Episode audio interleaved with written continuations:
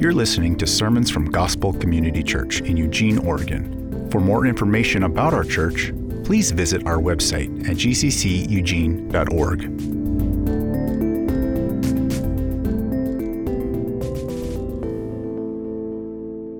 If you would, go ahead and grab a Bible and open it to the Gospel of Matthew. If you don't own a Bible, I'll say this now. There's some Bibles on the back table at the Connect table. Please take a Bible. It's our gift to you. We would love for you to have your own Bible. But if you would, like I said, go ahead and turn in your Bible to the Gospel of Matthew. If you're a little unfamiliar with your Bible, it's in the New Testament, which is toward the end of your Bible. It's good to be back with you guys this morning. I preached a few weeks ago after returning from sabbatical and get to preach this morning. And so I love our church family. I love getting to preach and teach God's word to our church family. And so I'm thankful to be here this morning. If we haven't met, my name is Rick and I've been tasked with the role of lead preaching and vision pastor for Gospel Community Church, a role that I'm thankful to be in and thankful to dive into God's Word this morning. So we're going to be in Matthew chapter 20. Matthew chapter 20. If you're visiting, we want you to leave with a clear understanding of what the gospel is. And this morning, we're going to really hone in on what grace is. And so, even as Sarah said, Christianity doesn't walk side by side by other religions in the world with they list of do's and don'ts. Christianity, its message is primarily a message, a message of what's been done, one to be received. So it's not based upon our good works, good merits, efforts, actions, or anything like that. It's based upon the actions and merit of one man named Jesus Christ who lived 2,000 years ago. That's good news especially for guys like our executive pastor, Brad Leibold, who went hunting all week long and came back empty handed again. So success doesn't define us. So my love language is heckling. And so feel free to fire away. But don't get, shh, shh, I will publicly rebuke you. Matthew chapter 20. Matthew chapter 20, we're going to be looking at what's labeled labors in the vineyard. We're going to start one verse before that in 19, verse 30. Follow along with me if you would. But many who are first will be last, and the last first. For the kingdom of heaven is like a master of a house who went out early in the morning to hire laborers for his vineyard. After agreeing with the laborers for a denarius a day, he sent them into his vineyard. And going out about the third hour, he saw others standing idle in the marketplace. And to them he said, You, go into the vineyard too, and whatever is right I will give to you. So they went. Going out again about the sixth hour and the ninth hour, he did the same. And about the eleventh hour, he went out and found others standing. And he said to them, Why do you stand idle all day? They said to him, Because no one has hired us. He said to them, You, go into the vineyard too. And when evening came, the owner of the vineyard said to his foreman, Call the laborers and pay them their wages, beginning with the last up to the first. And when those hired about the eleventh hour came, each of them received a denarius. Now, when those hired first came, they thought they would receive more, but each of them also received a denarius. And on receiving it, they grumbled at the master of the house, saying, These last worked only one hour, and you have made them equal to us who have borne the burden of the day and the scorching heat. But he replied to one of them, Friend, I am doing you no wrong. Did you not agree with me for a denarius?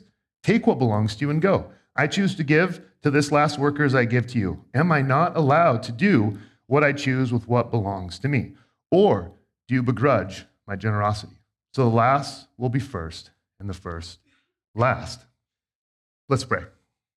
Father, we thank you for joy. We thank you for laughter. We thank you for a family. Father, we thank you for your family, the family of God, a family that we have not earned our way into, a family that we are not continuing to earn our way into, a family that we are not clinging to by our works and efforts. Father, we serve a God who is generous. Thank you for your generosity. Thank you for the fullness of your generosity displayed in giving the ultimate and greatest gift in your Son. Father, I pray your grace would unsettle us. I pray it'd be amazing this morning. And I pray that our hearts would be open to receive it in such a way that it makes us vulnerable but also at the same time changes and heals us. Thank you for your grace that changes everything. I recognize there's people that come in this morning with different pains and aches and hurts, depression, anxiety, frustration, anger, marital strife, sicknesses, illnesses. And Father, we praise you for this. Again, your grace changes everything. We serve a God who's not disconnected or removed from the pain and suffering of your creation. Father, we serve a God who stepped into the person of your Son. Jesus, you know pain, you know strife, you know illness, you know what death feels like. And we praise you that we serve a God who can empathize with all of those things. We praise you, we serve a God who's good, and we pray through your goodness right now, you would exhort and encourage, challenge, and transform us, bring healing to us through your word and to the gospel. We pray all this in Jesus' name. Amen. Our main point this morning is we're doing a one off sermon, just a standalone before we dive into the book of Romans next week, is grace changes everything. So, the late Tim Keller, who passed away this year, that was the motto and mission for their church, Redeemer Presbyterian, is that grace changes everything. And so, we're going to look at that this morning, that grace changes everything. Next week, we're going to be diving in to Paul's letter to the church in Rome. So, Romans is where we're going to start next week, and we're going to do a Romans overview and the first seven verses. So here's what I would recommend. If you have not read Romans, please read it. And if you can, try to read it in one setting, but if you can't, read it in a couple. And here's why. When you start to read letters that way, you can start to see what the main theme or the motif is of that letter throughout. And so read it in one big setting or a couple, and then look for what Paul is developing throughout that letter. That way you can come prepared to hear and receive as we dive in next week. So this morning we're going to dive into, like I said, this passage on Matthew 20 and look at this that grace changes everything. So we're going to look at a few things this morning. We're going to look at God's choice, God's actions, and God's grace as we can see them here in the parable that Jesus teaches. So let me first start off with this. This summer, I got into trail running a little bit. And so one day, I asked my wife, I said, Would you want to go trail running with me? And there's this run that we like to do where you can start at one end and you can run all the way through to the other. And so you can park a car at both ends and attack it that way. All right. You can already see that me using the word attack is probably not going to work out good. But that was that was my method. We're going to park a car here, park a car here. My wife and I are going to do this together. It's going to be a beautiful experience for us and for our marriage. Blah blah blah. We're about a maybe a mile in, and and the sun is scorching where we start on the side where there's like no shelter, no trees. It's just rocky, desolate, and she's not she's not thrilled about this, okay? And so she's letting me know that. So I respond like any loving husband would, and I said, "Your complaints and grumbling are doing nothing to change our circumstances." I, am not I, I'm throwing this out as some freebies on what not to do.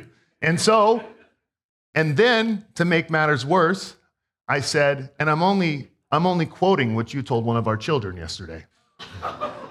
Yeah, it was good. It was good. Man, we were just hugging and kissing after that. It was just jolly. the reality is, is that we oftentimes treat people based upon their attitudes. And so if someone's attitude is good, then I will pursue you and love you and treat you because your attitude is such. But if your attitude's not great or you're not responding in a way that I think you should respond, then I will hold back love and affections for you. And then what I will give you is what I think you should be doing. And the reality is, is that is opposite of what God's grace looks like. You see, God's grace is not connected to actions. It's not connected to works. It's not connected to attitude. It's not connected to motives or anything like that. God's grace is connected to his own decision and his own choice to move and pursue you, not based upon anything you do. If you can tether anything you do, a drip, an ounce, a speck, to God's love, to God's acceptance, to God's approval, you don't have grace. You have something that you've done. So God's grace can be defined as one way love. It can be defined as something that is undeserved, a, a, gift, a lavish gift that is undeserved. And it can also be defined as God's love and favor that's not tethered or connected to anything that we do. Why is this important? Because grace changes everything. The message of Christianity is a message of grace. But here's the reality grace is really difficult.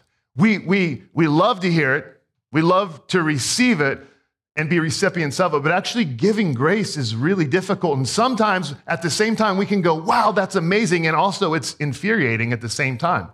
And so we're, we're going to look at that and, and believe as we dive into this passage and see it, it is teaching us grace without using that word. You see, the word grace is used in our Bibles 131 times in the, in the ESV, the translation we use. 124 of those are in the New Testament. So it says a lot about grace, but even when it doesn't say the explicit word grace, we can see it defining what grace is, and we can see that here. And so that's what we're going to look at this morning. Before we do that, I need you to understand this that from birth, we are all Pharisees by nature. One, you might not, not, might not like hearing that. Two, you might not understand what that is. And so here's what I mean Pharisees in the time of Jesus were those who were extremely religious and extremely pious. They wanted to devote their whole life to living according to the Torah, the first five books of the Bible, God's law. And not only that, but what a Pharisee did is they went over and beyond what God's law said and they drew the line a little bit further over. And so if it said, don't do this, then they would draw it over here and say, we're going to protect it even more. And here's where it gets bad. They wouldn't just hold people to the standard of God's law. Wherever they've drawn the line at over here, they would hold people to that standard. And they would look on contempt with anyone that didn't live up to the standard that they had created. Naturally, from birth, I believe everyone in this room and everyone in the world has all sorts of Pharisee within them. And what do I mean by that, or why would that be? Well, let's look at the religions of the world. In Buddhism, what they're trying to do is reach a stage of nirvana. And nirvana is where we can simply, through a code of law, get rid of all the passions and the desires within us. In Hinduism, we want to reach dharma, which dharma is a code and ethics that we can achieve through morality. In Judaism, you want to live by the code of the law of the Torah. What about atheism? Even in Richard Dawkins' books, a well known atheist, he says there is nothing as objective morality. But then he goes on to tell you about how awful and wrong it is for you to indoctrinate your kids with dogma and doctrine. So he has, through atheism, adopted a code and law of standard that says you shouldn't be teaching this, you shouldn't be doing this. The atheist is not off the hook. He has a law and standard that he's driving and leading with. Everyone from birth has some law or standard that they're upholding it, and in some ways, we want others to uphold too. Where does that come from? I believe it comes from the fall, chapter three in our Bible which is when sin enters the picture. And why I believe that is this I believe the reason why we adopt a code or a law or some sort of ethical being, or, I'm, I'm sorry, some sort of ethical model is because we know the world is not right. We know that things aren't the way that they should be, and we believe that somehow through our external efforts, a law, a code, morality, something like that, we can get things back to how they once were.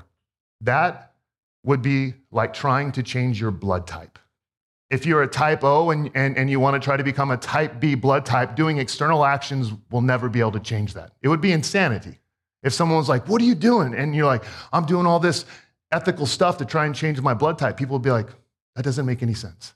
Nor does it make any sense to try to fix what's fallen inside of our nature to the core, the Pharisee within, by trying to do external things. Yet we try it and we do it and we see it happening in the world all around us constantly.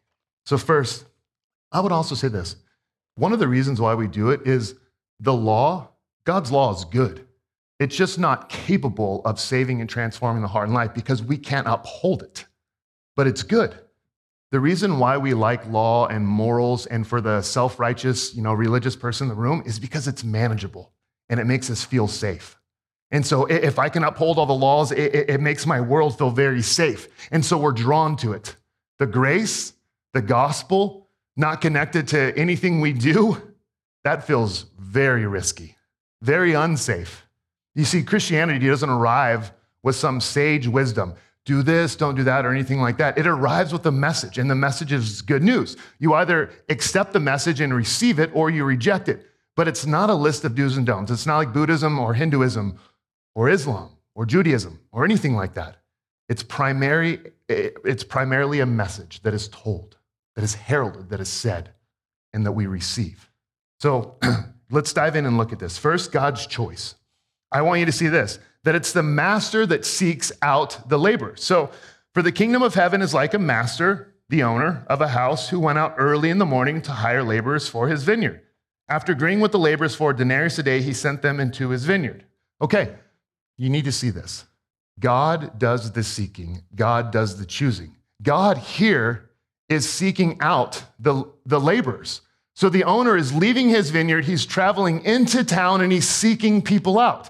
It's not the people in the town that are seeking out the master looking to get into his vineyard. It's the one who has left his vineyard, gone into town, and he's seeking them out. We need to understand the message of Christianity doesn't start with a bunch of people seeking after God. It actually starts with God seeking after them. And why is that important? If we say that we sought after God and, and we, we spend all this time seeking after God, that would be something we could boast about. But when God pursues us in a state of idleness, in a state of laziness, in a state of not seeking Him at all, God gets the glory. And so we see this. The Jewish day started at sunup. So at sunup, the master leaves and he goes into the town and he's looking for laborers. So around 6 a.m. in the morning, the master goes out and he finds a laborer. Says, Come work for me. I'm going to pay you a denarius, which is a day's wage. Great. Comes back and does that. I have a level of respect for the individual that was in the marketplace at sunup and was going to be picked for a job. Anyone after that, I lose all respect for. Just telling you. And it's not just me, it's us. You see, the first hour would have been that 6 a.m., 7 a.m. group. But then goes on to say that the master went out to the third hour. So he goes out at 9 o'clock. And then he goes out at 12 o'clock and he finds those that are idle. That can also be translated as lazy or useless. So the master's going out and finding lazy, idle, useless people. Are those the kind of people that we would seek out for employees? If you own something or you're like, man, I want to get into town, I want to find the laziest, most useless, idle people I can, I want to bring them in. You know you're not going to get a lot of good work out of them. So already we're seeing something like, why is the master pursuing people that we typically wouldn't pursue? And what you'll see in Christianity is God's not pursuing people, even as Sarah said, based upon pedigree or based upon anything like that. It's all based upon his choice. God saved the nation of Israel, not because they were the strongest, not because they were the biggest, the best, but because of his own grace, his own choosing, his own doing, so that he would get the glory. You see, we typically choose people like Melba, I think you pronounce her last name Mebane or something like that. But Melba Mebane worked for Dillard's store. If you don't know what that is, that's okay. It's kind of like a J.C. Penney's or a Macy's. She, re- she is 90 and retired after 73 years of working for them. Here's what's amazing she never missed a single day's work in 73 years. She never called in sick, not one time. She also was given an hour lunch break, and she only used 25 minutes of it because she recognized that other people used their lunch break to come to Dillard's to shop and wanted to make sure she was back on the floor and available to help them. She would show up, though the store opened at 10, between 9 and 9:15. In her 70s and 80s, her son had to drive her to work so she could still work 40 hours a week. We're like, yes, Melba. But it's not the Melbas that God is pursuing in this. You see, we love to celebrate the hard worker with good work ethic and say, yeah, let's, let's go after that person. Let's give them the job. But the master's pursuing the lazy, idle, useless person in the marketplace. What should we take from this? Don't assume that because of where someone's at, where someone's been, what someone's gone through, that they are irredeemable or unsavable, or that God wants nothing to do with them. I love the story of D.L. Moody, who kept, it said, in his prayer log, in his pocket, a hundred people that he knew that did not have a relationship with Jesus that he prayed for every single day until the day that he died. And it said that at his funeral that every single one of those people had put their faith and trust in Jesus Christ. You see, D.L. Moody faithfully prayed for people that didn't yet know Jesus. And what I would say is sometimes we, we look at people and we're like, man, they are, they are far gone. I, I prayed for him. I, I did it for like three months. Nothing happened. I would say keep praying and pursuing the people that maybe the world has said they're outcasted or they're too far gone because God's saving grace is powerful enough to bring people like that in. How do I know that? He's brought you in and he's brought me in. For those here, that have placed their trust and faith in Jesus Christ. Don't stop praying. Don't stop pursuing.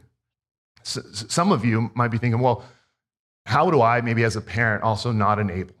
So, again, Jesus is modern day. Jesus is pursuing the 25 year old who's living in their parents' basement playing video games till 3 a.m.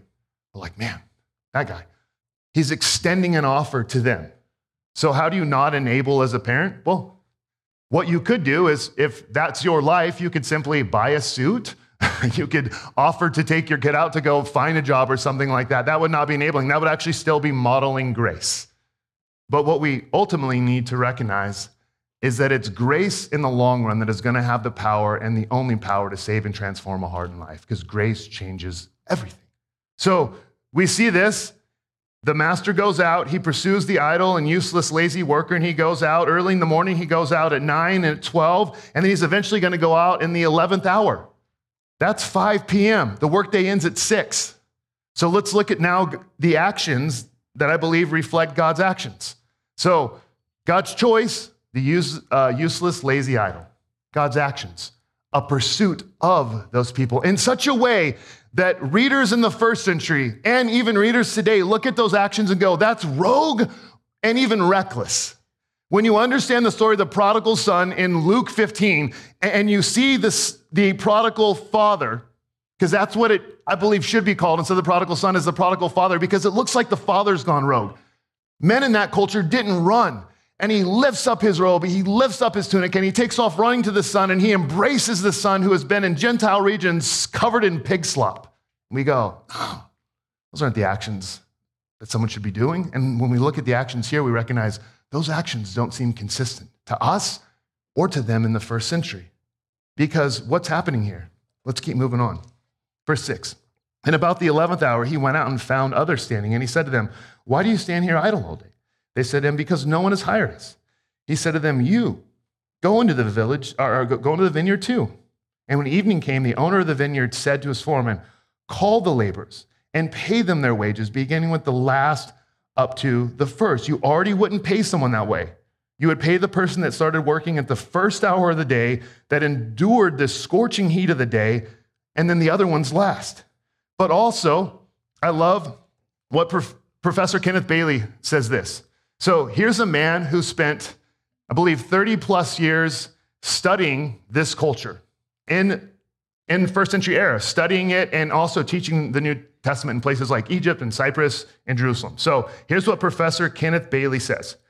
He says landowners in the Middle East are known traditionally to be gentlemen farmers.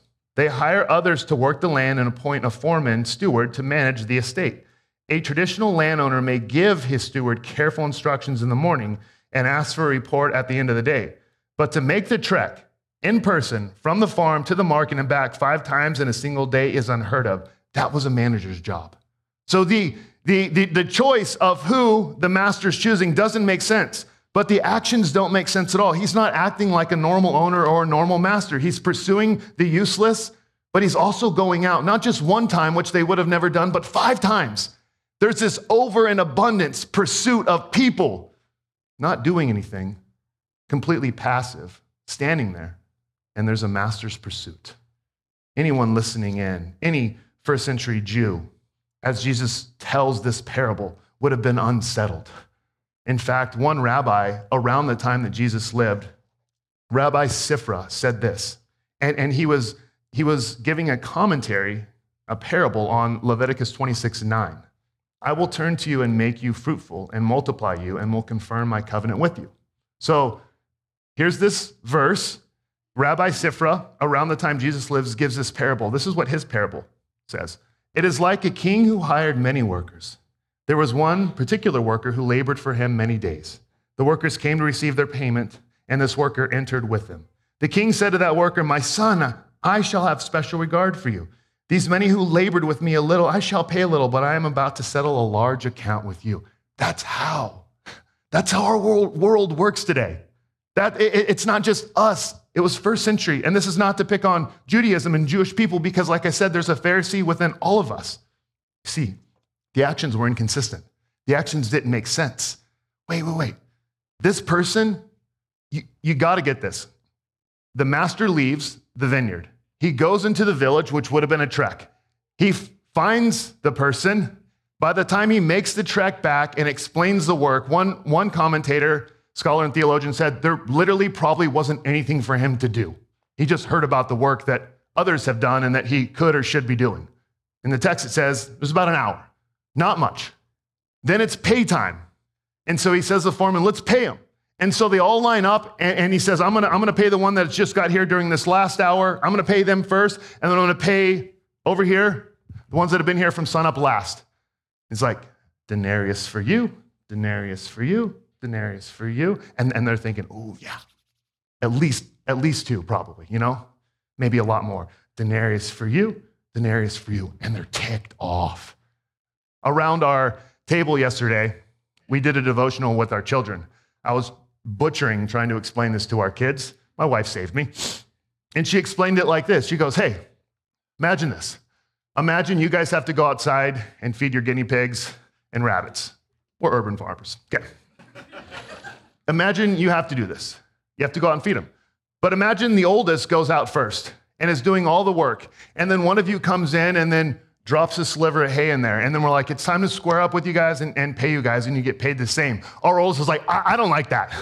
No one likes that. There's, there's something there that infuriates us that you would get the same that I would get when I did all the work.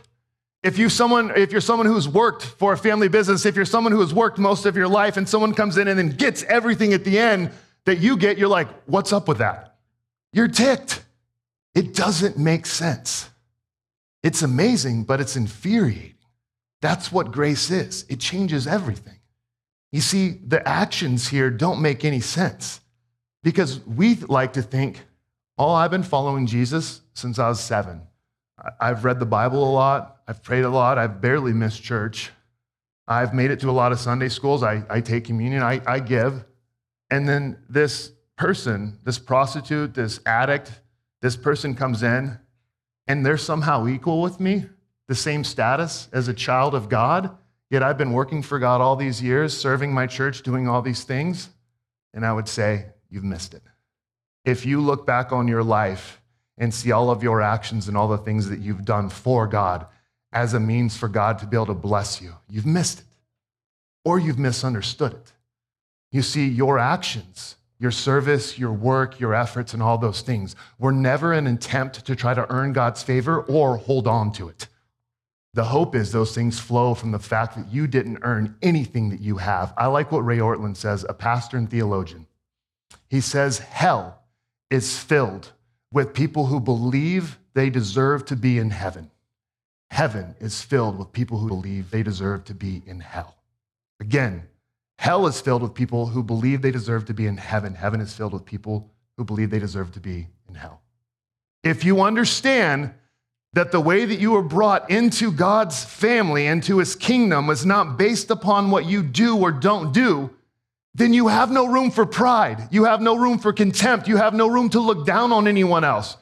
Any growth in your life has been a gift by God and His grace through the work of the Holy Spirit. If you have a greater understanding of the gospel, if you have a greater understanding of God's word, any of those things are a gift that only was made possible to you by God's grace and love and pursuit of you.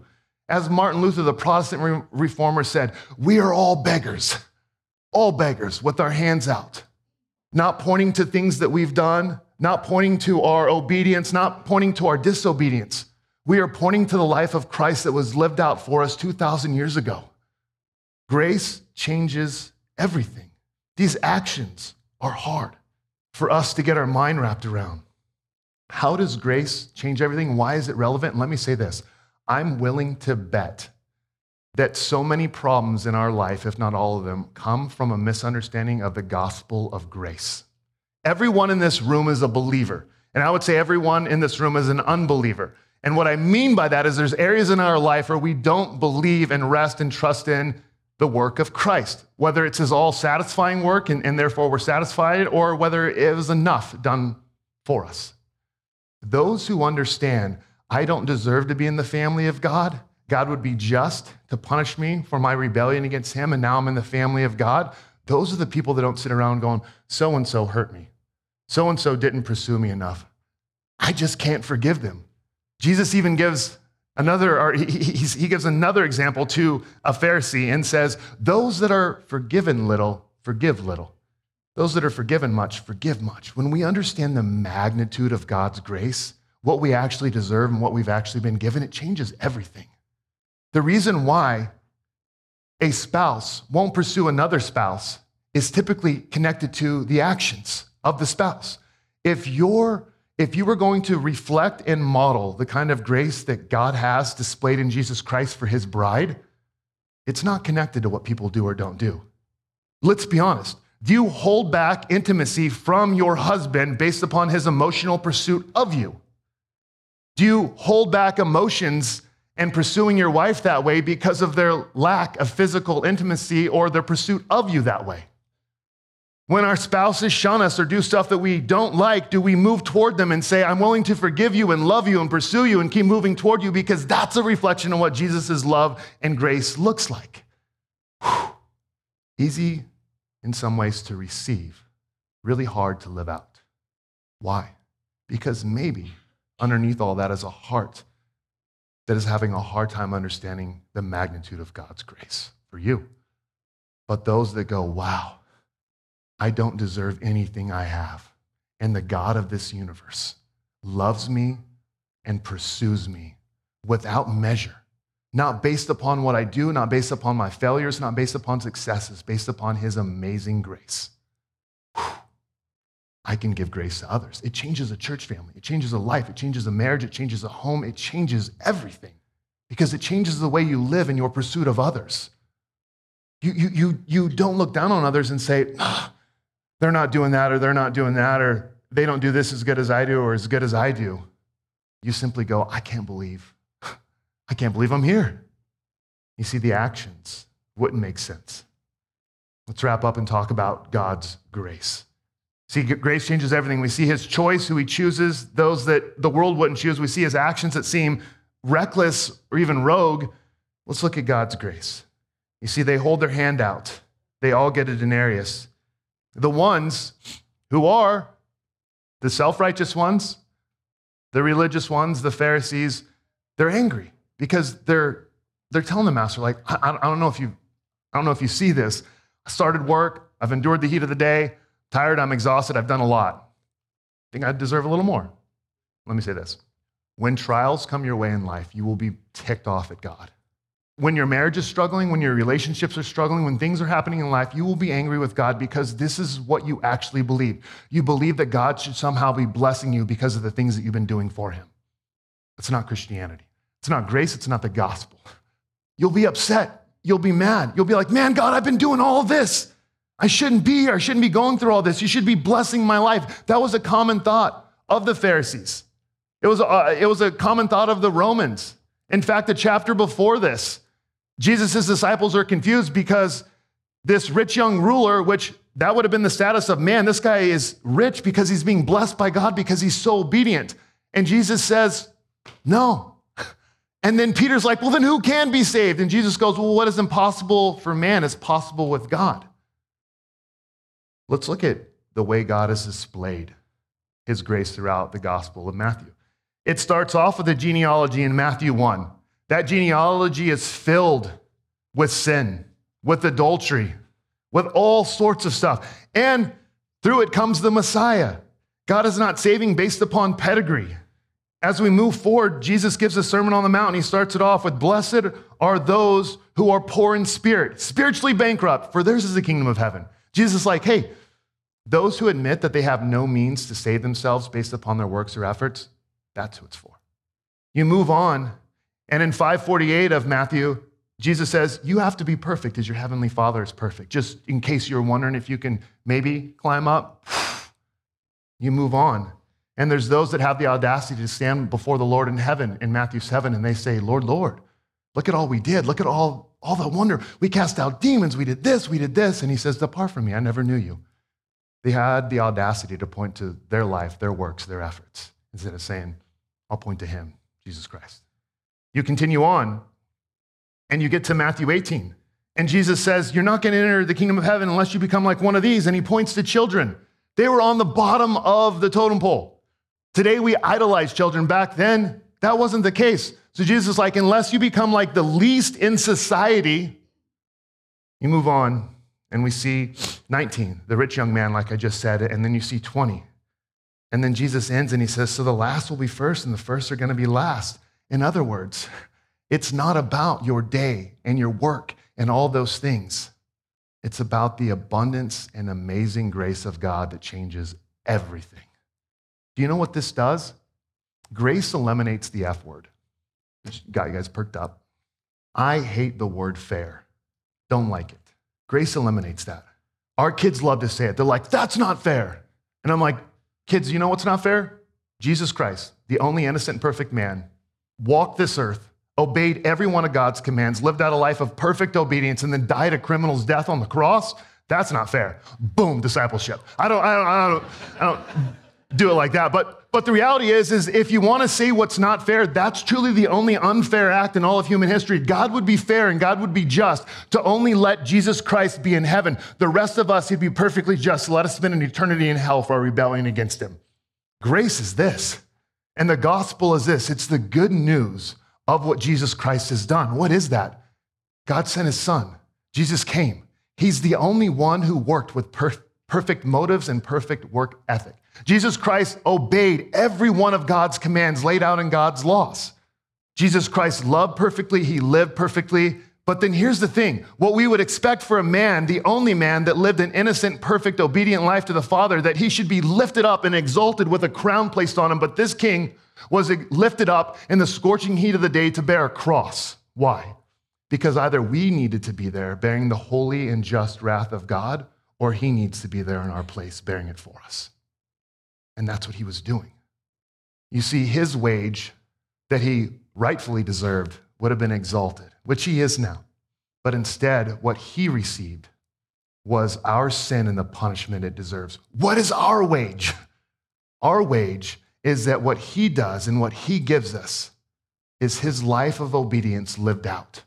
He gives us the approval and the love and the acceptance of the Father. On the cross, he cried out, My God, my God, why have you forsaken me? Forsaken on the cross so that we would never be forsaken by God a single moment for all of eternity. Instead, what we would be recipients of is God's constant approval and love and acceptance. He gives to us all of his righteousness, all of his perfection, all of his holiness, so that in the sight of God, those things define us forever. That's what the gospel is. And the grace displayed there changes everything. There's a movie called Top Gun, and there's a new one, it's like called Maverick or something. And there's this scene in there where one of the actors, his name's Rooster in the movie, he can't get the guy off of him. And he's like, I can't shake him. You need to hear this. There's nothing you can do to possibly shake God's infinite love for you. We live inside of a galaxy that exists inside of 150 billion other galaxies. We can't get our mind around that. And God's love is more infinite than that, that will never alter or change based upon your actions. You can stand up, you can sit down, you can open your Bible, you can close your Bible, you can pray, but those things will never be contingent or tethered to God's constant love for you because it's connected to His grace, His decision, His choice, and the life and actions that His Son lived out for you in your place when you put your trust and faith in Him. Let me read this story as I wrap up here. Jonathan was 18 and just graduated high school. He wanted to live in the dorms so he could get away from home and do a little partying. His parents agreed, though they could hardly afford it. His dad, John Sr., worked at the mill, and his mom stayed at home where she raised his two younger sisters and brother. Jonathan didn't take his education seriously and would likely be kicked out of college after his freshman year. His parents paid for his school, helped him with food, gas, and other needs as they came up, but he squandered all of it. He lied to them, telling he was excelling in school, but that was far from the truth. Every Wednesday, he would come and have dinner with his family, but he would excuse himself for a bathroom break where he would slip into his father's room and steal at least $20 from his wallet. Money he would use for drugs and alcohol. When John Jr. left the room to steal the money, his father would also leave the room for a few moments. After seven months of this happening, John Jr. noticed that his dad was leaving, and so he watched to see what his dad was doing. John Sr. would check his son's car, make sure everything was working, and put five gallons of gas in it. While he was stealing from his dad, his dad was taking care of him. John Jr. was crushed and had a hard time sleeping that night. So he called his dad in the middle of the night and said, Dad, can I come over and talk? And to which his dad replied, Sure. John Jr. confessed everything and felt awful, but that was nothing. His dad told him that he already knew he was stealing the money and explained to him that he would always go by the ATM after work on Wednesdays to make sure there was enough money in his wallet for him to steal without it looking like there was too much gone. He also told him that every day he prayed for a moment like this to come so he could wrap his arms around him and tell him how much he loved him. John Sr. told him he knew everything about his grades and stealing, but loved him anyway because he was his son and wanted to spend time with him. Flooded with tears by the grace and generosity he was shown, Jonathan's life never looked the same. John Sr. told him this was only a small and tiny glimpse of the grace God had given him. And by this act, it hit him that his dad was modeling the grace of God, and his grades in his life were never the same. Changed everything. God's grace and generosity changes everything. Dane Ortlund says this The way sanctifying growth takes place is not, in essence, by redoubling moral efforts, writing out new resolutions, and intensifying spiritual disciplines. The fundamental means of change is deeper and deeper reflection on the very gospel that rescued us in the first place. It sounds backward, but the path to holiness is through, not beyond, the grace of the gospel. Because only undeserved grace can truly melt and transform the heart. Disobedience is not healed with obedience. Morality can reform, but never transform immorality. The route by which the New Testament exhorts radical obedience is not by tempering grace, but by driving it home all the more deeply. See, people will go, man, if you do that or teach that, it's going to make people go wild. And what I would say, the people that understand God's grace and generosity displayed and given through his son, don't say, How do I rebel against him? Much like Jonathan. They understand that their blood type has been changed, that it will forever be a child of, they will forever be a child of God. That's unchangeable. And it was all done by God's grace through the work of his son. And so here's what I would say in ending I can't encourage you enough to live inside of this book, the Bible. I can't encourage you enough to pray. Though my children's identity won't change, that they are my children, they will never get to experience my love apart from time with me, hearing my voice, talking with me. So the same goes with us. We don't go to God to get more love from Him. We go to God because He'll never change His love for us. And through His word, we hear His voice. And through prayer, we get to interact with Him. And so it changes everything because our motives now are not, here's what I'm doing to get something from you. I'm doing this because I've been given everything from you and I want to experience you. And pray for this. Pray that you would not see Christianity as growing in less need of God's grace. Pray that you would understand Christianity to be that you grow in an ever increasing knowledge of your need for God's grace and are floored by how amazing it is. Let's pray. Father, thank you for your grace. Thank you that your grace changes everything. Thank you for your Son. Pray in Jesus' name.